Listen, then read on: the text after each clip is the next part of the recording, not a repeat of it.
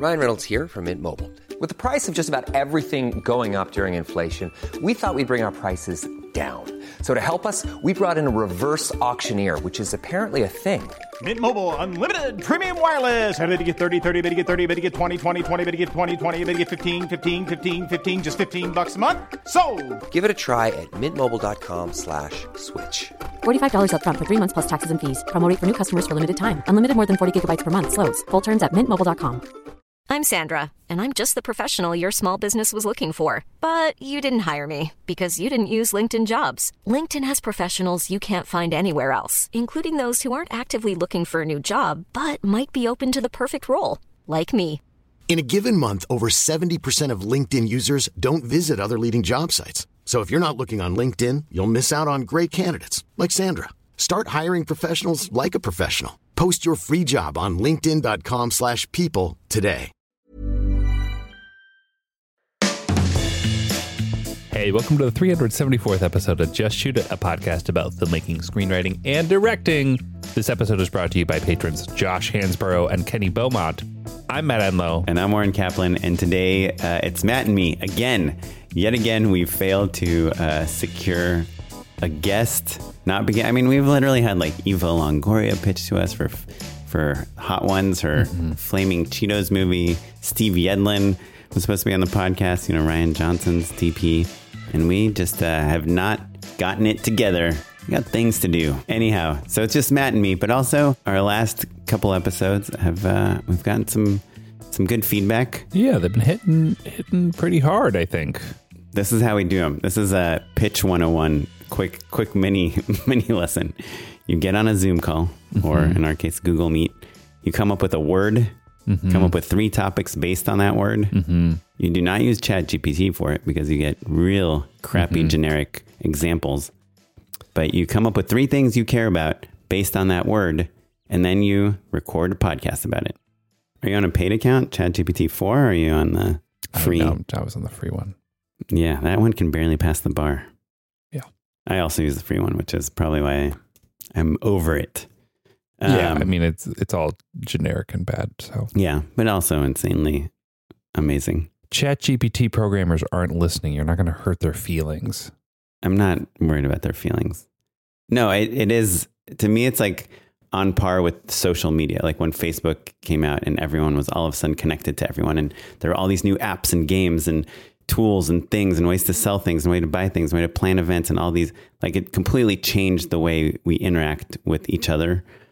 Uh, and you know, and it was super spammy for a while, and I feel like that's AI is like the new thing. It's like the person that's like, "Hey, give me 365 facts about real estate," uh, and then I'm gonna post one of them a day on Instagram. It's like it's it's creating so much spam right now. You know, Yeah. like useless stuff. And I've already, you know, I Google myself every day. Uh, I've already, you know, found so many. Like I'll Google, you know, I just shoot it podcast Oren Kaplan, just to make sure, uh, you know, my mom's still listening all the all the blogs are from her. It used to be, but now it's like we're on all these lists of like top 30 filmmaking podcasts. And like those are all written by AI bots, I think. So uh, I'm just I'm I'm annoyed by AI right now, but I I'm hedging because I do think that anything we say about it today will no longer be true. Anything that we say it can't do today, like I see all these people on the writers' strike line saying like AI can't write good dialogue or whatever, and then like it, it can, it, like it will, you know. will it be able to mine its own personal? Childhood traumas, Yeah, which was another joke I saw in the. Yeah, like the guy that wrote the Big King's. Speech is like AI Yeah. doesn't stutter, so it couldn't have written like the King's Speech, which is true, but because the King's Speech has already been written, now it couldn't write, write the King's Speech. Um, so it, yeah, it's a it's a weird thing. So AI, hate it, love it. It's interesting. I really, I'm really enjoying playing around with it for like image stuff. Anyhow, today the word that we have chosen to speak about is directing jobs. It's the one. It's the thing that I think we all care about. I think this applies to writers, it applies to actors, applies to anyone in a union that's about to strike or is on strike right now. Yeah, we're going to talk about three different ways you can get directing jobs. Uh, hopefully, they apply to people at all sorts of stages in your career, whether you're repped or not repped, whether you're a new filmmaker, or a veteran filmmaker, whether you uh, went to film school or came into this sideways as an engineer, whatever. We're trying to come up with topics that apply to everyone and that hopefully are helpful to everyone. And very much we hope stir some discussion because based on our last few episodes, we've gotten people commenting and um, telling us what they thought about some of our topics, like about management or about three ways to present yourself as a director, is directing a viable career, all these things. Uh, hey, as a quick side note, should we have a Discord? No, we cannot even keep up with our Instagram, like with putting our episodes on Instagram. Have a Discord. I'm just saying, there's not a good forum for people to. Uh, yeah, it's called email or Twitter. Interact with each other, not just oh, with us. each other. They they don't want to interact with each other. I don't They know. have enough on their plates. You, we were just talking about how it stirred up conversation, conversation with us. Yeah, that's the only conversation we need. Well, everyone, let us know if you want to be on a Discord. A live show. That's if you how want people start get to a, talk to start each a other. Discord or a subreddit or something. I don't know. This live show you've been threatening to plan for the last two years. I'm gonna drop dead before I get this thing planned. uh, anyway, so uh, we're going to talk about how to get directing jobs. I think it's going to be a good conversation. Who knows? It's a little bit off the cuff of our pants. Is that even? it's a little off the cuff, but Strap uh, in, everyone. It's going to be a good one. but uh, I think you know we'll talk a lot about how we've gotten jobs in the past, and hopefully uh, that applies to someone, and it, and it really ties into all the the previous. This is like our um, the Neapolitan. What's the what's Rian Johnson's uh, trilogy? The Cornholio trilogy. What's it called? That's Edgar Wright, and it's the Cornetto trilogy. yeah. So this is Yeah. like our trilogy. We had an episode about I would Uh, love the Cornholio trilogy, which would be Mike. That's Idiocracy, Beavis and Butthead Do America, and Silicon Valley, maybe. Yeah, yeah, yeah. Uh, yeah. So we we talked about being repped. We talked about presenting yourself as a director. We talked about whether you can make money in this career, which we think you can, but we're still not 100% sure. And then today we're going to talk about that element of getting the job that gets you the money and is related to all those other topics. But before that, Mm-hmm. We I've been dying to know- before that, I've been dying to know, Matt, what have you been working on lately? Well, so uh, what have I been working on lately? Um, kind of two, three different things. My job, job, which has been going great, not super interesting. My personal project, you've seen, witness. I've become obsessed with building a cowboy tub in my backyard, and I swear this pays off in some some sense. I've been uh, just trying to get my backyard ready for the summer. Um, trying to make some stuff that's fun for the kids we're gonna have people over eventually all that stuff and i've just been i think obsessed is the ac- an accurate word for the way that i've been behaving literally like all of us when we like want to buy a new coffee maker or something and we're reading like reviews about Mhm. coffee makers for like months. I've been putting like hard labor in. I dug a trench for the electrical line. Also like literally on my hands and knees from as soon as my baby is asleep until it's insanely rude to my neighbors. I'm just putting like leveling of m- moving dirt from here to there sawing boards all sorts of stuff. Um and i i wonder if some of it is that practical thing of like um trying to just get ready for the summer and wanting to clean up my backyard and all that stuff and some of it maybe is just like pent up energy of like not doing this for so long or I don't know, just being kind of career obsessed and neurotic for so long that like I'm finally like I'm gonna do something else, and I just go crazy. Does that make sense to you at all? Yeah of course i've always thought that creativity is like a thing that everyone has that everyone's creative and that Mhm. making things is important and when i was an engineer was worked with super creative people as a filmmaker you know everyone's creative i think in construction super creative Mhm. and i think uh, that we crave making things and seeing the results and in Mm-hmm. uh, the film if you have a career in film if you're a writer let's say you've written five features and one two of them almost got made and one got sold and nothing Mhm. has actually been produced it can be really draining on your soul uh, but if you decide you're going to install build a new deck in your yard and you figure out how to do it and you make the plans and you get the materials and you put them together and you cut them and whether it's an amazing deck or just an okay deck you see your your Yeah. idea get produced and it's like Yeah. so satisfying and then you have friends over and sometimes I've gotten more satisfaction from like friends coming to see like the backsplash we put in the kitchen than I have from like comments on a short film, you You, know. you came over to pick up a Just Shoot It hat that I found in my uh, garage and storage, and your kid, my this cowboy tub is n- nowhere near done. It was dangerous. I was like very worried that like your toddler was gonna slice his finger open or something. yeah. And a cowboy tub it's like a small pool in, in case you have no idea. Yeah, which like I glo- didn't know. A glorified kiddie pool. Um, you know they're big in the Southwest, or like you know like uh, Joshua Tree, Austin. It's literally it doesn't matter. The point is your kids were excited, and it was not anywhere near completed, and it did reinvigorate me. I was like, oh, that's right. This is gonna be fun. Yeah. And it, it's so much better than saying, yeah, I'm working on this movie or this script and no, no one ever sees anything. Yeah, so it, I've gone a little crazy. Um, on the film side, uh, things are moving, but the the strike has made things a little weird for everybody, and uh, I thought we could talk about it a tiny bit because we're kind of like preparing to go out to talent and kind of like uh, I'm waiting to hear back on You're talking about your financial stuff. Uh, on my movie, yeah. Pardon me. Thank you. Um, the one that I've been working on for a long time.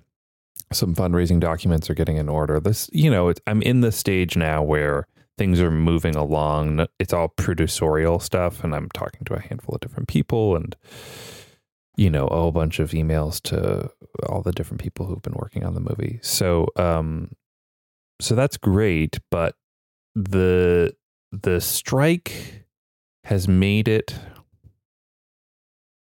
just feel precarious or strange or just unsure of like, oh, is this you have to question every decision you make. Is this scabby? Should I not do this? Is it bad timing?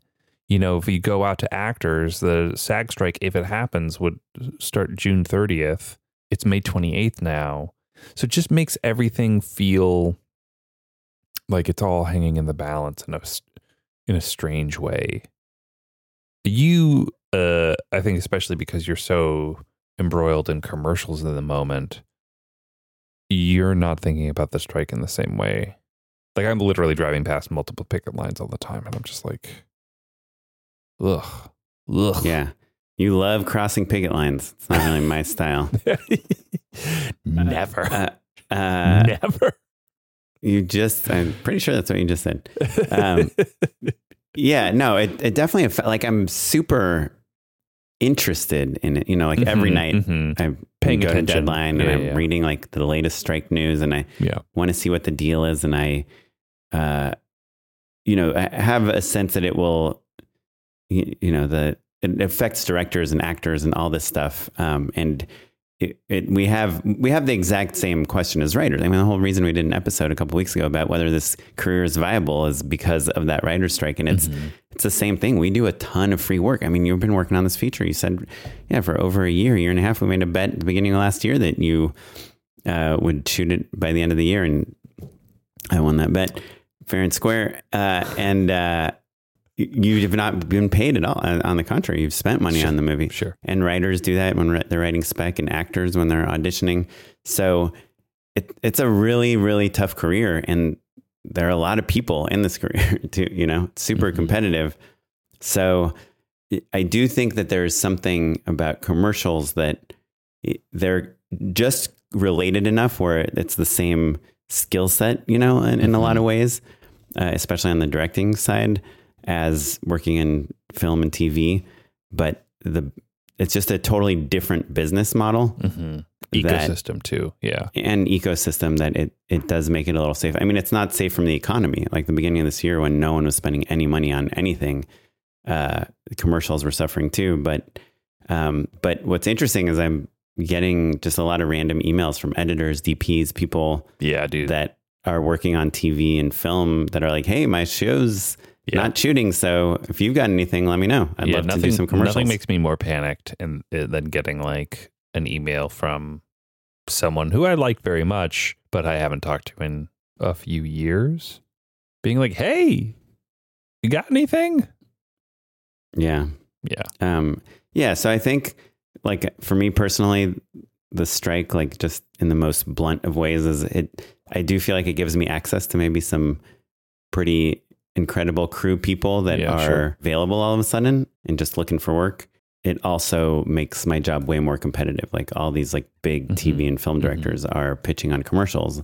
All of a sudden, like my friend uh, was pitching on something, and she's like, "Yeah, uh, it turns out I'm pitching against Kathryn Bigelow." Like so, because you know she can't work on her movie or TV, whatever she's working on, she'll just do a commercial. So there's these like celebrity directors that are all of a sudden in the mix on mm-hmm. these commercials that are. I'm not talking about like ten million dollar commercials. I'm talking about like you know five hundred thousand dollar commercials. So it's helping and it's hurting, but obviously I hope it gets resolved soon. And I I am interested to see how like if it shakes people out that just like that's it you know hard thing about it is like the complaints of the writers are that they can't have a sustainable career they're living paycheck to paycheck and now no one's going to get a paycheck for as long as the strike goes on right so there are people that will probably be broken by this and just quit the Yeah. business Yeah, absolutely. I'm hoping it gets resolved soon. I feel like it won't just because I don't, you know, like I still turn on the TV and have way too many shows to pick from. Mm-hmm.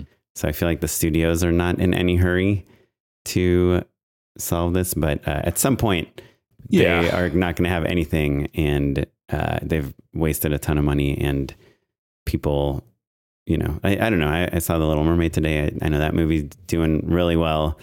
Like people, I think, are very interested in Mm-hmm. the stuff that we do. It's just things need to kind of fall back into balance, and we'll see Yeah. how long it takes. Well, fingers crossed. Selling a little or a lot?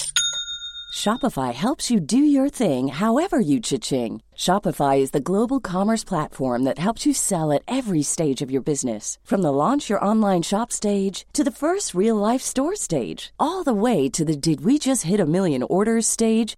Shopify is there to help you grow. Shopify helps you turn browsers into buyers with the internet's best converting checkout. 36% better on average compared to other leading commerce platforms because businesses that grow grow with Shopify. Get a $1 per month trial period at shopify.com/work. shopify.com/work. Hey, I'm Ryan Reynolds. At Mint Mobile, we like to do the opposite of what Big Wireless does. They charge you a lot, we charge you a little. So naturally, when they announced they'd be raising their prices due to inflation, we decided to deflate our prices due to not hating you. That's right. We're cutting the price of Mint Unlimited from $30 a month to just $15 a month. Give it a try at mintmobile.com slash switch. $45 upfront for three months plus taxes and fees. Promo rate for new customers for limited time. Unlimited more than 40 gigabytes per month. Slows. Full terms at mintmobile.com. Quality sleep is essential. That's why the Sleep Number Smart Bed is designed for your ever evolving sleep needs. Need a bed that's firmer or softer on either side? Helps you sleep at a comfortable temperature? Sleep Number Smart Beds let you individualize your comfort so you sleep better together. JD Power ranks Sleep Number number 1 in customer satisfaction with mattresses purchased in-store. And now, save 50% on the Sleep Number limited edition Smart Bed for a limited time. For JD Power 2023 award information, visit jdpower.com/awards. Only at a Sleep Number store or sleepnumber.com. Millions of people have lost weight with personalized plans from Noom, like Evan, who can't stand salads and still lost 50 pounds. Salads, generally, for most people, are the easy button, right? For me, that wasn't an option. I never really was a salad guy. That's just not who I am. But Noom worked for me. Get your personalized plan today at Noom.com. Real Noom user compensated to provide their story. In four weeks, the typical Noom user can expect to lose one to two pounds per week. Individual results may vary. Um, Oren, I've been dying to know. What have you been working on lately? I've just been I've been pitching and a friend of mine met with this production company and told me some interesting stats, a, a commercial production company about uh, submission about just the numbers of uh, directors and submissions and everything. So um, I'd heard that at this company he met with, they they have a roster, of, you know, a, a few different directors, and they, you know, in commercial in the commercial world, ad agencies want to make commercials, they look for directors, right? So, and then they get directors submitted. So this company submits about um, each director about 100 to 150 times a year. And they expect off of that number of submissions to get about 20 shortlists, which means that your director has been chosen to pitch on a project. Um, right? Usually they're one of three directors, is like the most common scenario. And out of those shortlist opportunities, out of those 20 shortlist opportunities, they expect the directors to win about 10 of those opportunities. So they're hoping that on average, their directors get to direct 10 commercials a year, uh, which I thought was an interesting stat. Like, Yeah. uh, like one a month is kind of the, the biggest goal. And yeah, and, I, and so now I've just been thinking a lot about like whether I'm going to hit that. Um, yeah, I mean, I think you probably will. And it's funny when you pitched this idea a little bit. I was like, oh yeah. To me, the thing that stood out is like, as a person who loves doing commercials, but like didn't plan on them being my bread and butter exclusively, and then now kind of going back to more narrative work and and being pretty happy about it actually like I miss commercials. I bet in a couple months I'll really miss them because I miss the budgets and the crews and the pace. You know, there's so much to love about it. But um, but I kind of had a, a sense for me personally that like I wasn't gonna book more than ten. Yeah, probably ten spots would be a pretty incredible year for me. You know, I don't think on my best years I booked ten big honest to goodness spots. I did much, much more work than that, but like, you know, a VFX job or, you know, a short film or, you know, a branded thing here or there or whatever. Like we're, you're talking like 10 commercials. Yeah. And I'm, and I don't mean like, you know, 10 campaigns, I guess. Yeah. like, 10 campaigns. Yeah. Yeah. Yeah. Not, not, um, Not actual pieces of content. right. Yeah. Yeah. Four spots and a cut down and a lift and a TikTok doesn't count. Um, I just knew that I probably wasn't going to do more than that. And you can kind of do the math on like wh- how that's going to net out in terms of time commitment and financially and like with the, the size of the spots that I'd been doing. And that's kind of why I was like, oh, I, I should change it up a little bit. If I'm going to make, if I'm going to be uncertain for a certain amount of time and I'm going to make this much money, even though this is a good amount of money, maybe it makes sense for me to take a paycheck from a different source, basically, and diversify a little bit more. Yeah. So, have you looked at like, oh, if I did 10 spots a year at your Mhm. current rate, let's call that 20 days of shooting. Do you think that's accurate? Some days are two days, some days are one days. some- Probably, I probably average one and a half days. one and a half days. Okay, great. So then, so then 15 shoot days a year Yeah. at your rate. Do you feel satisfied? Do you, does you've crunched those numbers? You're like, great, I'm okay with that. Give or take a couple days on either side. Yeah, it just it really depends on what my rate is for those days because there's a difference between getting five grand a day, Mm-hmm. where that is now seventy five thousand dollars, right? Mm-hmm. Or twenty grand a day, Mm-hmm. where that is now like three hundred thousand, right? Like yeah, one of them you can live very comfortably in LA, and the other one like you can't uh, own a house, you know, or like or support a family. Yeah. So yeah, I think like I would still need to do some like VFX jobs and some you know I'm doing a writing job and some other directing things. Yeah. So this year so far I have I've had five directing jobs. Four of them were commercials and uh, and I'm shooting next week, so it'll be June. So I'll be six by June. So I'll be I'll be on track for one to Mhm. one. You know, one one per month Yeah. on average. But then I'm going on vacation for like 20 days. I saw on Twitter this thread like a couple months ago where some writers, this is pre, well, before the strike, saying, "Hey, when do when do you all take vacations? And are you ever afraid that you'll get a job when you go on vacation?" And That's a totally normal question. I wasn't surprised by the mm-hmm. question, but I was surprised by the answers, which I would say 90% of people said, I don't take vacations because of this exact thing. Yeah. I mean, have you ever cut a, a trip short because of a job? I haven't, but my wife has many times, like Many times. come back a Many day times. early for a Yeah. callback audition that Well, ends up going for nothing. We're talking about like you're in Palm Springs and you drive back a day early. Yeah, That I wouldn't like fly back from all the Europe, time. but but but nowadays, you know, for auditioning and pitching, I would 100% do it remotely. You know, like I Yeah. would pitch remotely, and I would Yeah. do an audition remotely, and I would even start a job remotely. So I was pitching on this thing that would shoot in Latvia. I think I might have mentioned on the podcast. And uh, if I would have gotten that, my whole family is going to Israel on June 20th, and that would have shot June 22nd in Latvia. So I would just fly to Latvia, shoot it for a couple days, and then join And my family Yeah. yeah. in Israel. I would do that, but like I wouldn't. I I wouldn't cancel the whole thing. And we were right before we started recording. We saw this like Michael Keaton clip on Instagram where he says, like you will regret, you will never ever ever regret hanging out with your kids. Like sure, you might turn down a Mhm. job, lose a job, whatever. Like hanging out with your kids is like one hundred percent something you will never regret. And and I try to think about that. You know, not necessarily Yeah. about kids, but about you know my a lot of people in my family remind me this all the time, but like in 10 years, uh, will you remember this, like, Sure. whatever, like Kleenex commercial Yeah. that you did? And I'm like, absolutely. And I will not remember this park play date. So I'm doing this Kleenex commercial.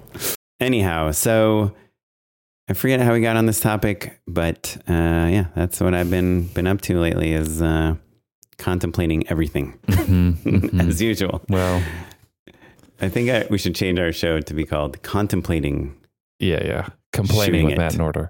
Um, uh, anyway, let's segue into our main topic, which is divided into three parts Yeah, getting jobs. getting jobs. So, the first one on our list, the first category of how you get a job is an open assignment. Um, that one I think probably people are the most familiar with.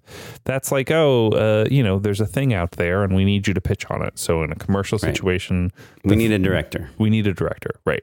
Like Oren, you just outlined with commercials, pretty straightforward. Uh, we've covered it on the show plenty of times before, but that's also obviously the situation for if you're up for a TV show or, uh, you know, an unattached, like an open assignment on a directing job for a feature, though those are fewer and farther between now. It can even be you're in some thesis class at your Mhm. in your film program, and they're going to choose five of the 15 students to direct hmm uh, these five shorts that have- Sure. were written by the writing MFA students. And you're right? like, wait, we're all spending the same $150,000. How come only five of us get to direct a movie?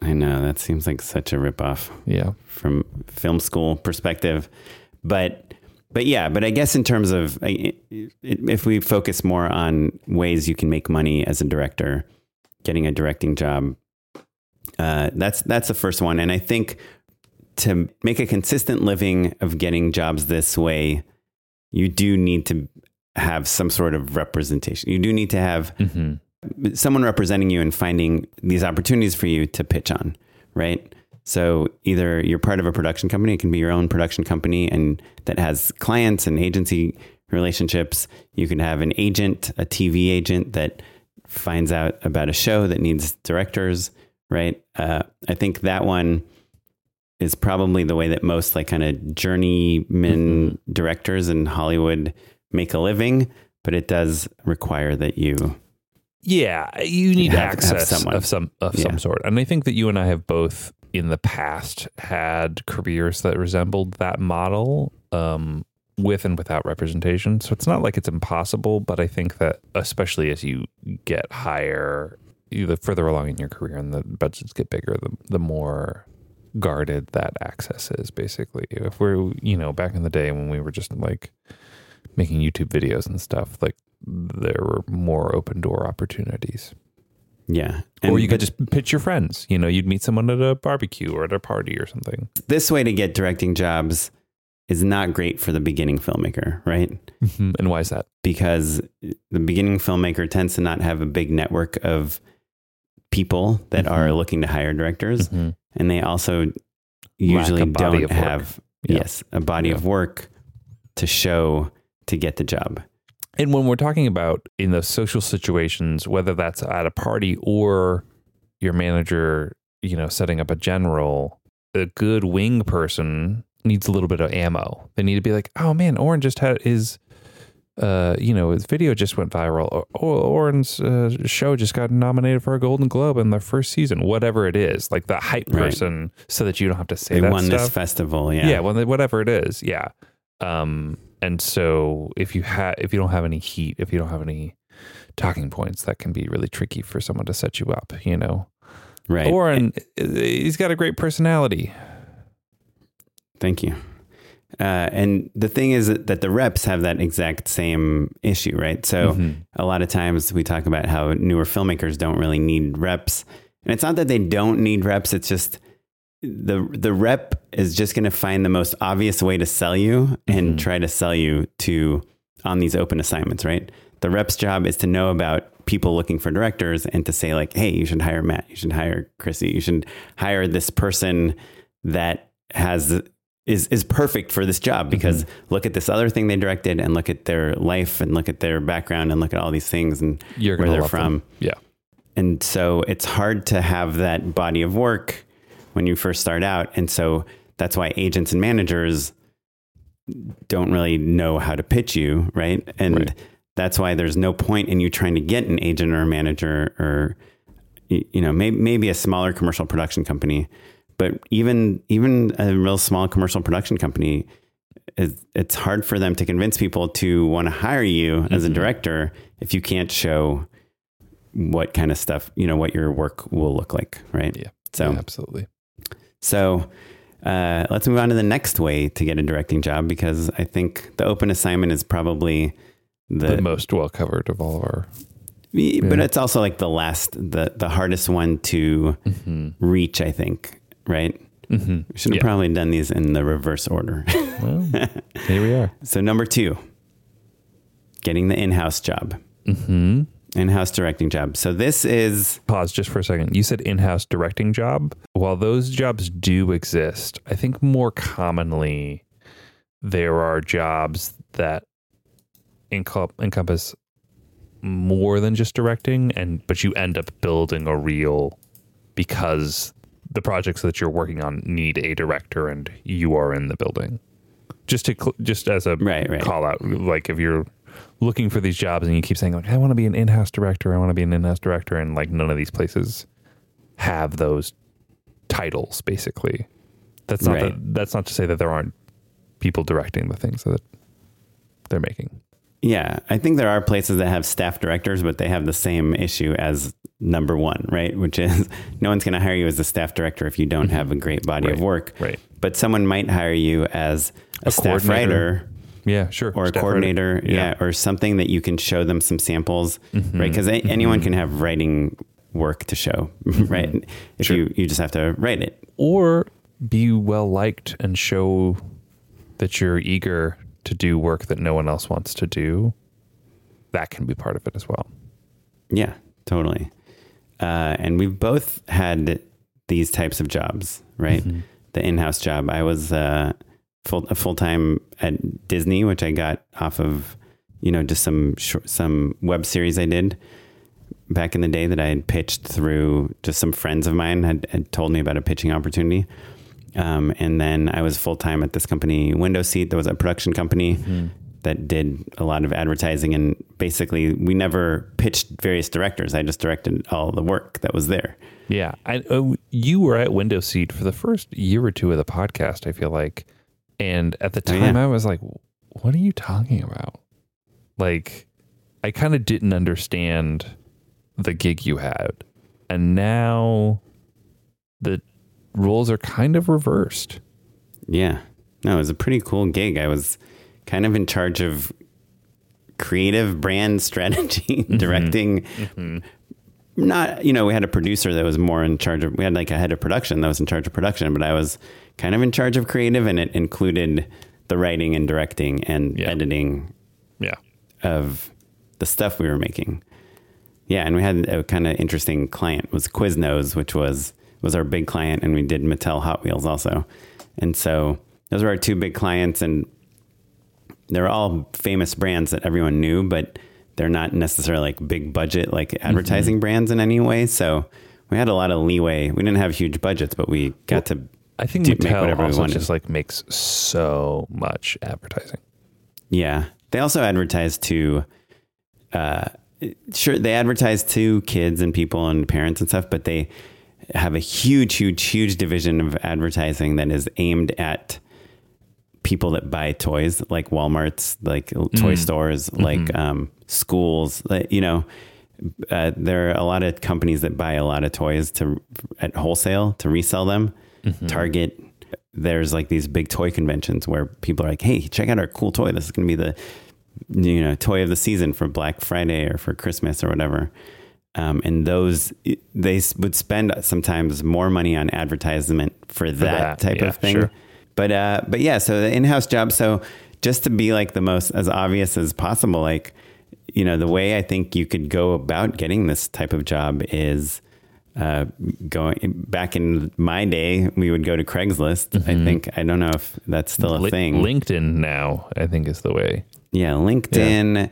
There's Facebook. There's the Mandy.com. There's there's some social media sites built around film employment. But I, are any I of think, them good? I think no. I think that what we're describing, they live slightly outside of the crewing ecosystem, right? Like when you're trying to get a job as a gaffer or whatever, it's all just kind of word of mouth, basically. It's like, you know, who you know and who's hiring, and you just kind of get, you know, you become part of a crew and you just kind of get calls and Right. referrals, and somebody drops out, and you you know your name comes up. These sorts of jobs tend to exist in a more corporate space, you know, Mm-hmm. um, and so hiring managers aren't like, "Hey, Oren, who do you know who could be an in-house person?" Maybe, maybe they are, but they're also kind of for legal reasons and for all sorts of other reasons going out to a broader network of people.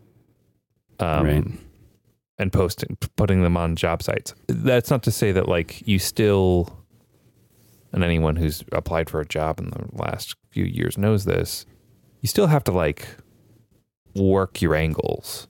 You know, like you need to have a friend in common, put in a good word, that sort of stuff. Like no job I've ever gotten, whether it was a corporate gig or a referral to a directing gig, came without some sort of connect.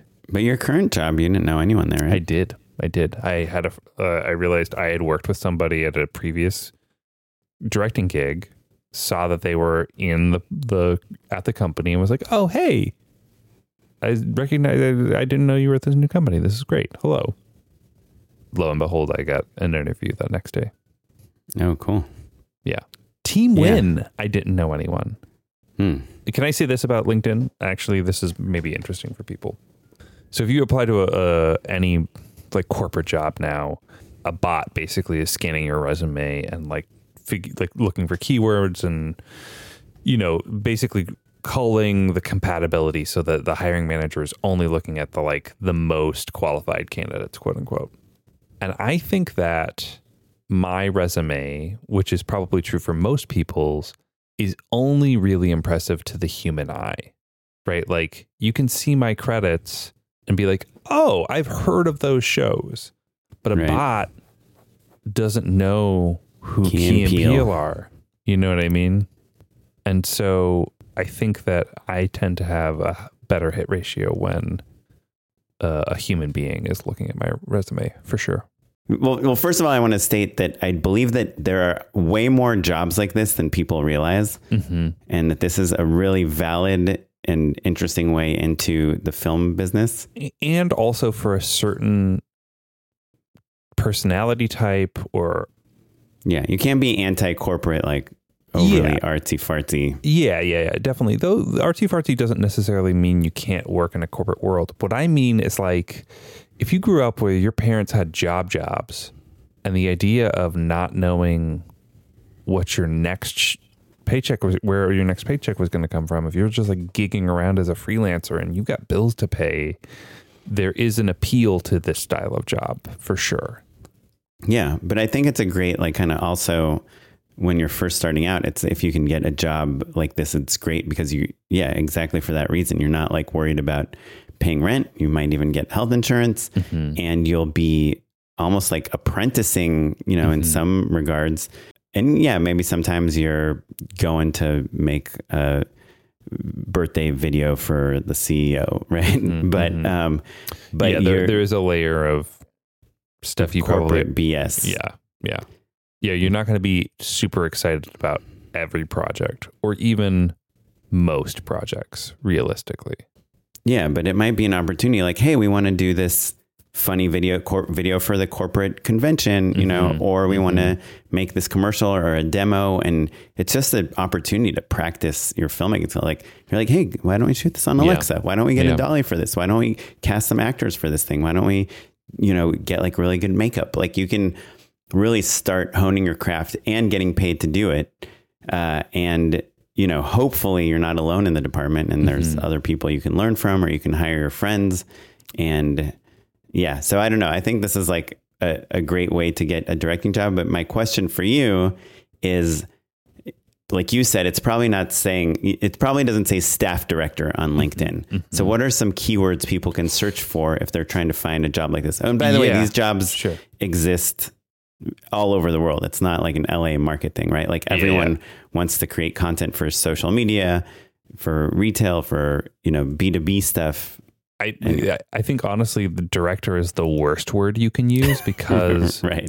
it it's such a corporate word. it's such a corporate word, and then all of a sudden you're like, well, I'm not director level yet, or maybe you know, whatever. Like, um, yeah, senior director, all that stuff doesn't really help. I think you need to use words like video. Video is maybe the most important.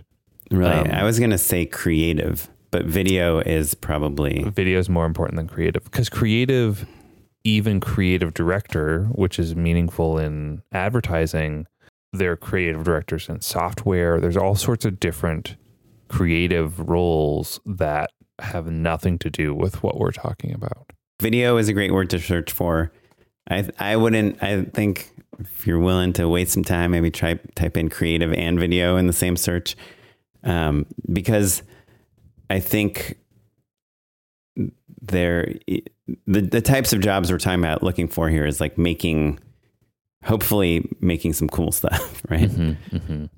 and uh, and by that Yeah. I mean stuff people are excited and and trying to catch eyeballs and be interesting with and you know even when you were at Team Win you had all sorts of rules about right mm-hmm. metrics and data and things that were driving like business mm-hmm. goals but you still got to shoot cool things and do cool visual effects and be do comedy right mm-hmm.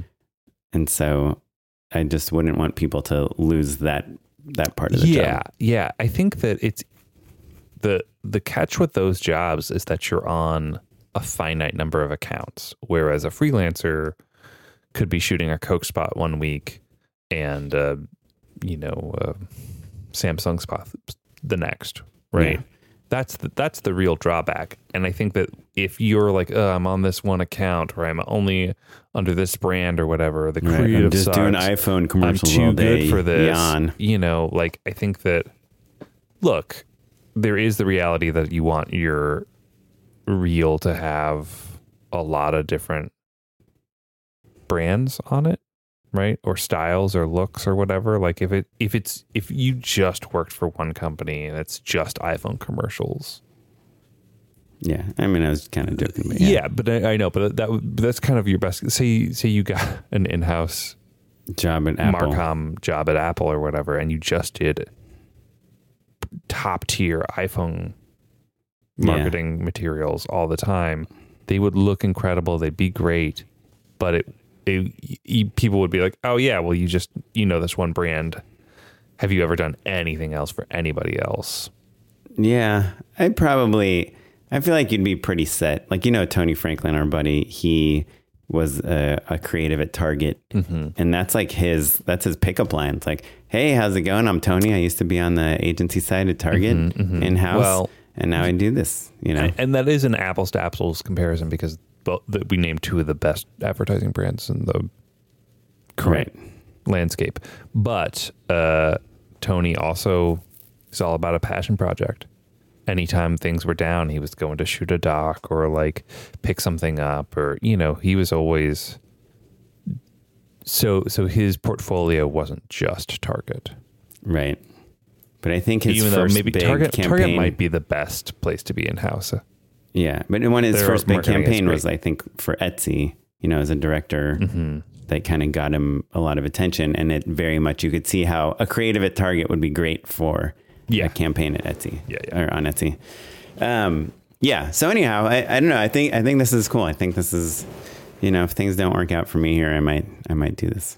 Yeah. there you go. LinkedIn job search thing. Let's get to our third way of getting a directing job, which is it, it's kind of related to the other two ways, but it's kind of its own thing, which is pitching your ideas to people that are looking for ideas. And then, Yeah, d- this is the development thing, right? yeah. But the second part is pretty important because, you know, when Matt and I started making this list, we didn't want, we like, we didn't want to just say original work, just make your own stuff. You know, Mhm, obviously that's what the podcast is about. But And you should be doing that, but that's not yes, Yeah. there's a, a difference between like, oh, I want to write this movie and make it or pitch it or whatever, and knowing that, hey, uh, this company, you know, Lionsgate is looking to make like 10 or, or uh, Hulu is doing this after hours or, or a monthly. Didn't they do like a, a horror series where They every Blumhouse. Yeah. one per month. Yeah, yeah.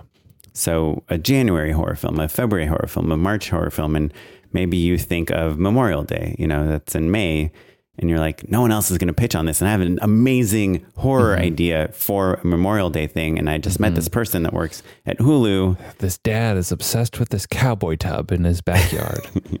Yes, He wants to And get it Memorial done Day by is coming up. Everyone boils to death.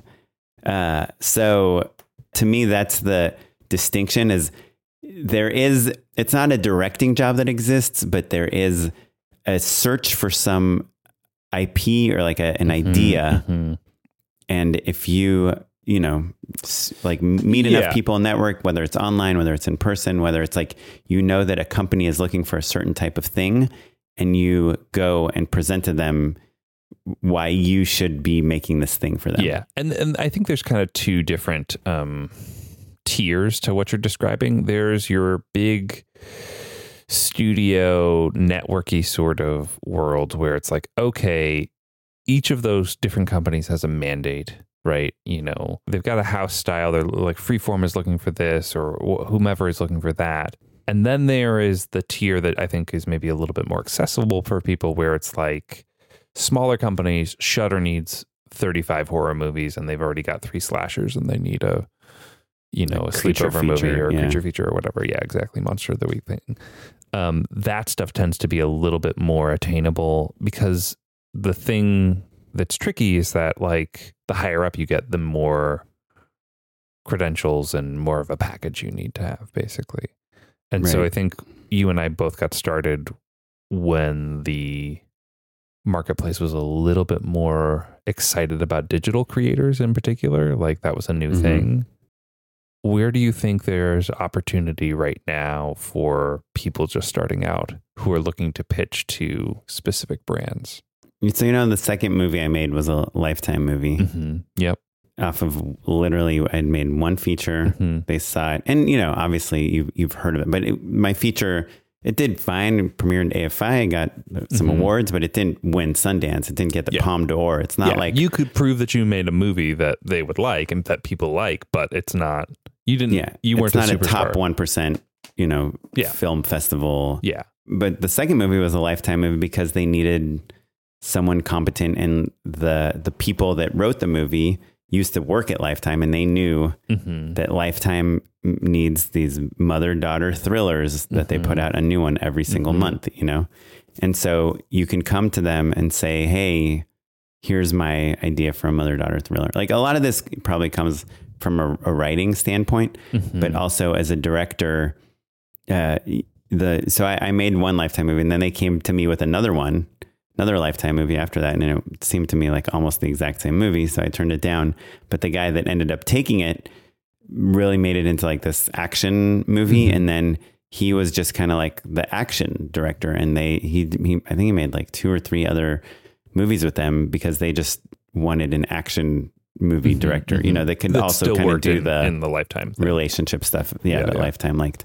So, Yeah, yeah. uh, but you know that that was like ten years ago. Um, Uh, I- I, think the thing that is important to think about with Lifetime, and it's kind of like a a good marker, is like uh, these places that have just a lot of output, a lot of volume, right? mhm. Like, oh, what are the pla- like Shudder comes to mind as like, oh, they're putting out original movies pretty frequently. Right. There was like Mar Vista back in the Mhm, day was mhm. making like a hundred movies a year or something. and there's still a feeder to you know Lifetime and Hallmark and a lot of those places. Yeah, I think Mar Vista's still making a lot of movies.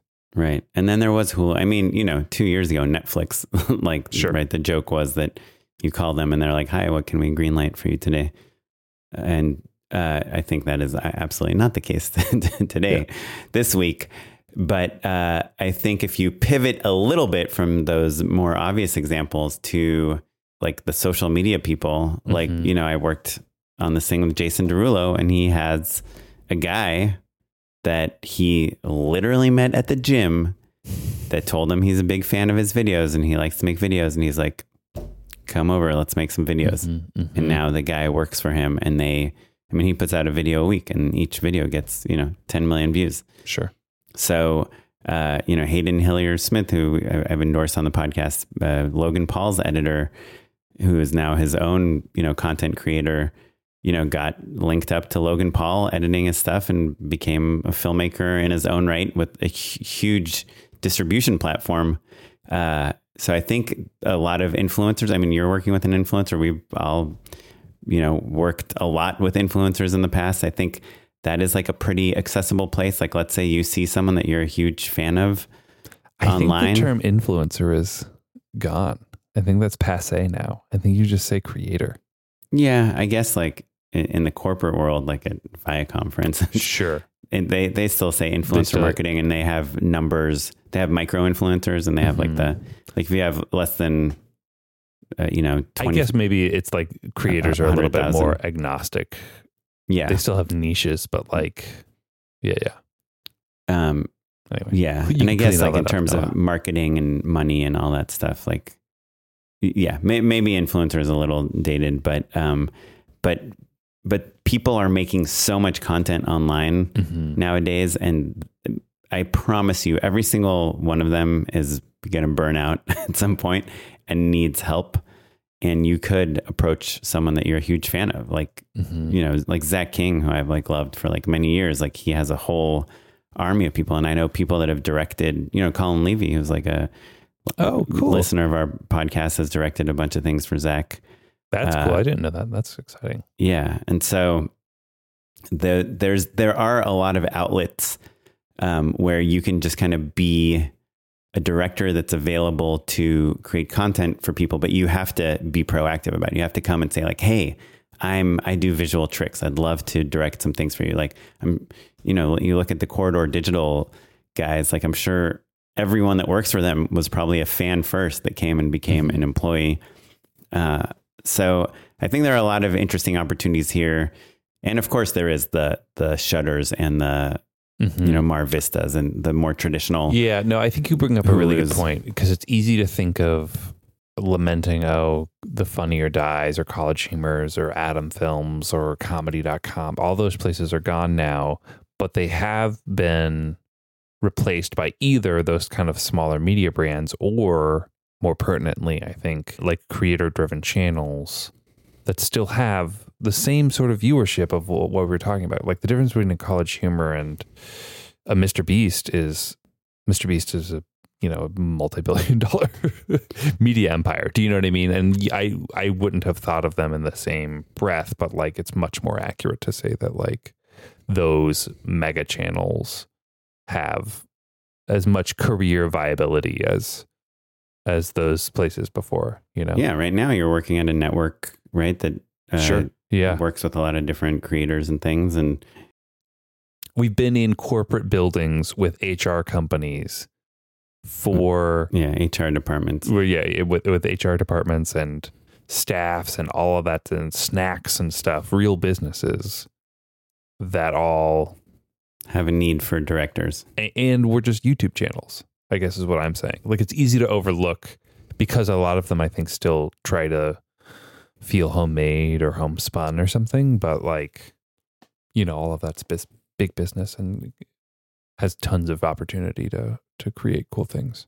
And the line is really blurry, I think, between Hollywood and that. Like, I'm sure Will Smith has, you know, uh, someone on staff Yeah, yeah. that makes videos for him. Yeah, I, I think there's a lot of uh, companies. I know there are a lot of companies that specialize now in not just commercials and branded content, but also running channels for, in particular, uh, like traditional media stars who need to have a, a broader base now. Like Will Smith or Brie Larson comes to mind. Any any athlete, like all those people, like if you're gonna age out, if you're a superstar and then you're gonna like turn, I don't know, 35 or 40 and like no longer be able to play basketball and aren't a good presenter or there aren't presenting, you know, announcer jobs available and you still want to sell sneakers and Right. Or even if you're, yeah, like a Michael Jordan or Yeah. Barry Sanders or whatever. Yeah. Yeah.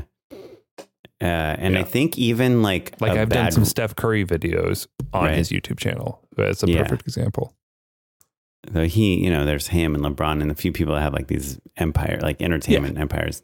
And I'm sure even like a bad robot or like some of these companies that belong to filmmakers that are pitching a lot of shows and things need people making video content for these pitches and things. So yeah, I, it's again, it's like, I guess it's, it's, I feel like this is kind of morphing into the in-house job, but it's Mhm. different in that These are places you can pitch to, is what I'm saying. Yeah. There are more places than you would think initially than like networks exclusively. And like a really ancient example that uh, from probably like the fourth episode of our podcast or something is Tim Nackashi, who literally saw like the drummer from OK Go in a Pinkberry and said to him, I have an awesome idea for an OK Go video. And with no background whatsoever, I forgot that's how it happened. That's how long ago this episode is. the drummer said, Okay, here's my email address. Send us the idea. and he literally had no idea. and he came up with one over the weekend and sent it to them. And he got the job directing a video for them and it launched his career. It's so, So that's that that is kind of what I'm talking about. And it does require some chutzpah, as we say, where, you know, you need to approach people and you need to say, I'm I'm a solution for this problem you might not even know you have. Those are our three ideas. yeah, three and, and that's different than oh, I've got a great idea for a movie or a TV show, uh, which I think is also part of that recipe, but perhaps we're a little more familiar with. Yeah, and I think you know the, the traditional like art conquers all, or like if you make Mhm. something good, it will get sold. The cream Yeah. rises to the top. Whatever the saying is, it, that is still a thing. Still write your amazing screenplays, Mhm. make your amazing shorts, do your amazing things.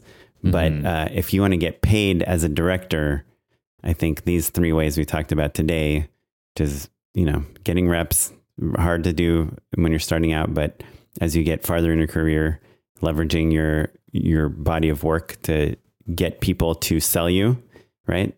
Most obvious way. Number two, in-house job at place, finding like a Mhm. job on LinkedIn or something. And number three, or finding people that are looking to create video content, looking to create movies, looking to create something specific and bringing them that thing that they need. Whether it's a horror movie to Shudder or a video maker to, you know, Jason Derulo that you see at the gym. I think uh, those are all kind of the the ways that we have recently been thinking about getting jobs. Well said, Oren. If you have any comments or thoughts about things that we missed, you can always hit us up on social media at just shoot it pod across all social or email us email us at just shoot it pod at gmail.com. Um, Oren, do you have a few more minutes to endorse? Yeah, let's do it. Unpaid endorsements. So my unpaid endorsement is a sparkling beverage called Nixie. Do you know this brand Nixie? N I X I E. It sounds familiar, but I don't. They're in like health food, uh, sort of. yeah, It's like a Lacroix contemporary, but or like a Spindrift, but less sweet than those other ones. Um, and but more flavorful than a LaCroix. Like it's a it tastes like something, not just the hint of something. Um, and specifically, I love their ginger lime Nixie over ice or just like a cold can. Delicious, as refreshing as you could hope for. So that's my endorsement on a hot summer day. A, a ginger lime Nixie is delicious. Kaplan, what you got? My endorsement is fly first class.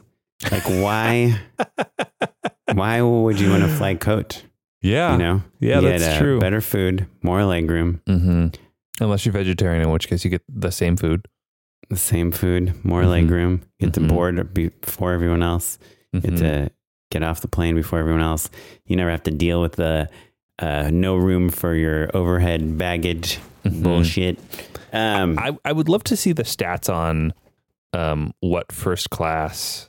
And I know I'm burying your joke. I'm sure you had a punchline here somewhere. But like, I feel like first class now is just like what coach was when we were children or back in the day or whatever. Like, first class just feels like an appropriate amount of space for a person, whereas coach just feels like the least amount of space they're legally allowed to give you. yeah. Yeah. I don't know. I think it's all just so crazy. Uh, and yeah, obviously that was a joke endorsement. Uh, I'm going to talk about another super obvious one.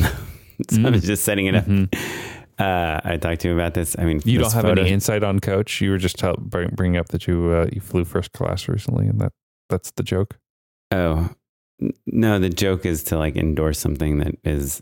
Mm. It's like endorsing a five star hotel versus If a two you star have the hotel. means, I highly recommend picking one up. yeah, uh, get a job that pays a lot of money. It's a Ferris Bueller Uh, quote. Oh yeah. Um, no, it's just just joke endorsements. No, my real endorsement is incredibly obvious, but I felt like if I came up, remember the one time I endorsed an iPhone. Mm-hmm. Um, it- I feel like it will make this feel slightly less obvious, just relatively. But it's what I talked to you about right before uh, we did this, and that you said you've been seeing on TikTok nonstop. But it's this Photoshop generative fill. If you have a, an Adobe Creative Cloud account, depends when you listen to this. Right now, it's in the Photoshop beta. If you install it, it is just magic. You can select any part of any image, type in what you want to replace that part of the image with. Like, for instance, I, you know, outlined your eyes and wrote sunglasses and it put sunglasses on your eyes. And I erased the microphone in front of your face and it somehow created a mouth. To to varying degrees of um effectiveness. Believability. Yeah, yeah. Sometimes it's it, the TikToks. Obviously, they only post the great ones. I did see one person who was like who did like a joke version where Mhm. they just used the worst ones. examples, and it was funny.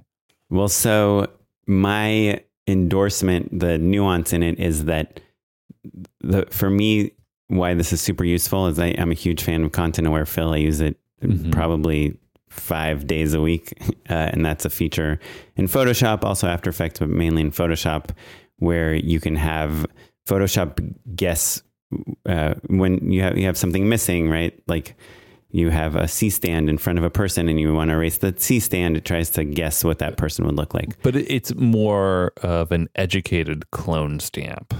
Yes, exactly. It's it's trying to copy elements from around that area to fill it in Mhm. uh, And average them. smoothly. Yeah, yeah. Yeah. Whereas generative fill, Yes, it looks at the entire image, uh, compares it, you know, using AI to a database of other images and or other AI hashes or whatever, however AI works, uh, and figures out.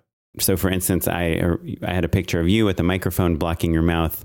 I I did the generative fill on the microphone, and it drew a new mouth on your face mm-hmm. that it mm-hmm. did not have any information because about. the AI said AI said, oh, "Okay, I can tell that this is a face, Mhm. and that this part is where the mouth goes, and this is the angle of the face, and so I'm going to compare that with a bunch of other faces that I know about and make a rough guess." yeah. yeah, yeah. It's way less intellectual than that, but that is basically the result. Yeah. Whereas the generative, whereas the content aware fill would, like you said, just copy some eyeballs, some skin, some Mhm, anything mhm. it sees around where the microphone was, and give you some bizarro uh, result. And so the place I think this is the most useful for is if you want to change, if you want to make a picture wider, so if you're uh, making a deck or a treatment or a lookbook and you're like, oh, this image is great, but I wish this person was on the left side, but I don't have, you know, more pixels on the right side. You can literally just, uh, you know, make your image twice as wide and do a generative fill. So it's amazing. Photoshop generative fill. Check it out. Oh, the last thing, I haven't talked politics for a long time on the podcast, but today, uh, May 28th, there was uh, Biden and McCarthy. They have some sort of agreement to raise the debt ceiling that will include, include some spending caps. And who knows if it'll pass? You know, people on the right are not happy about it. People on the left are not happy about it. But I'm, I, I don't know. It's kind of like oddly made me very happy to see. Oh, it's nice. Um, you know, people trying to solve an yeah, issue maybe we're going to avoid genuine cataclysm. I don't know. I feel like Biden played it in a, a little bit of like this Trumpy way, eh, which Mm-hmm.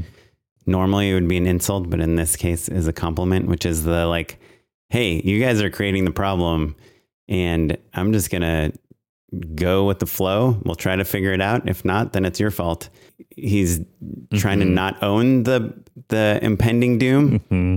And in doing so, kind of left this opening to negotiate, which I don't know. I'm I, in general, I just like He said, I'm cut excited. the malarkey. Yeah, I'm excited to see two people that a lot of people hate and think are on extreme ends of the spectrum work together, and uh, yeah, that um, that makes me happy. So I don't know. Sorry to get political, but um, I feel like I haven't talked politics for a long time on the show, and it's barely, barely. It's not even an opinion on anything. That's all I got. Hey, another good one. I'd love to hear your thoughts on the debt ceiling. Uh, email us at justshootitpod at gmail.com. We'd love to hear from you. Matt maybe doesn't want to hear from you, in which case you can just DM me. I'm at O Kaplan on Instagram. Um, and I'm at Mr. Matt Enlow across all social media. This episode was edited by Noah Bayshore. Thanks, Noah. Our producer is Tyler Small. Thanks, Tyler. And you're listening to music provided by the Free Music Archive and the artist Jahzzar. Thanks, everyone. Bye. Bye bye.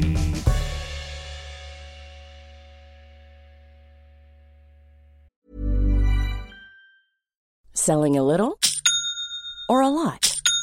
Shopify helps you do your thing however you cha-ching. Shopify is the global commerce platform that helps you sell at every stage of your business. From the launch your online shop stage to the first real life store stage, all the way to the did we just hit a million orders stage. Shopify is there to help you grow. Shopify helps you turn browsers into buyers with the internet's best converting checkout. 36% better on average compared to other leading commerce platforms because businesses that grow grow with Shopify. Get a $1 per month trial period at shopify.com/work. shopify.com/work. Mom deserves the best, and there's no better place to shop for Mother's Day than Whole Foods Market. They're your destination for unbeatable savings, from premium gifts to show-stopping flowers and irresistible desserts. Start by saving 33% with Prime on all body care and candles. Then get a 15-stem bunch of tulips for just $9.99 each with Prime. Round out Mom's menu with festive rosé, irresistible berry chantilly cake, and more special treats. Come celebrate Mother's Day at Whole Foods Market. Planning for your next trip? Elevate your travel style with Quince. Quince has all the jet setting essentials you'll want for your next getaway, like European linen, premium luggage options, buttery soft Italian leather bags, and so much more. And is all priced at 50 to 80% less than similar brands. Plus, Quince only works with factories that use safe and ethical manufacturing practices. Pack your bags with high-quality essentials you'll be wearing for vacations to come with Quince. Go to quince.com slash pack for free shipping and 365-day returns.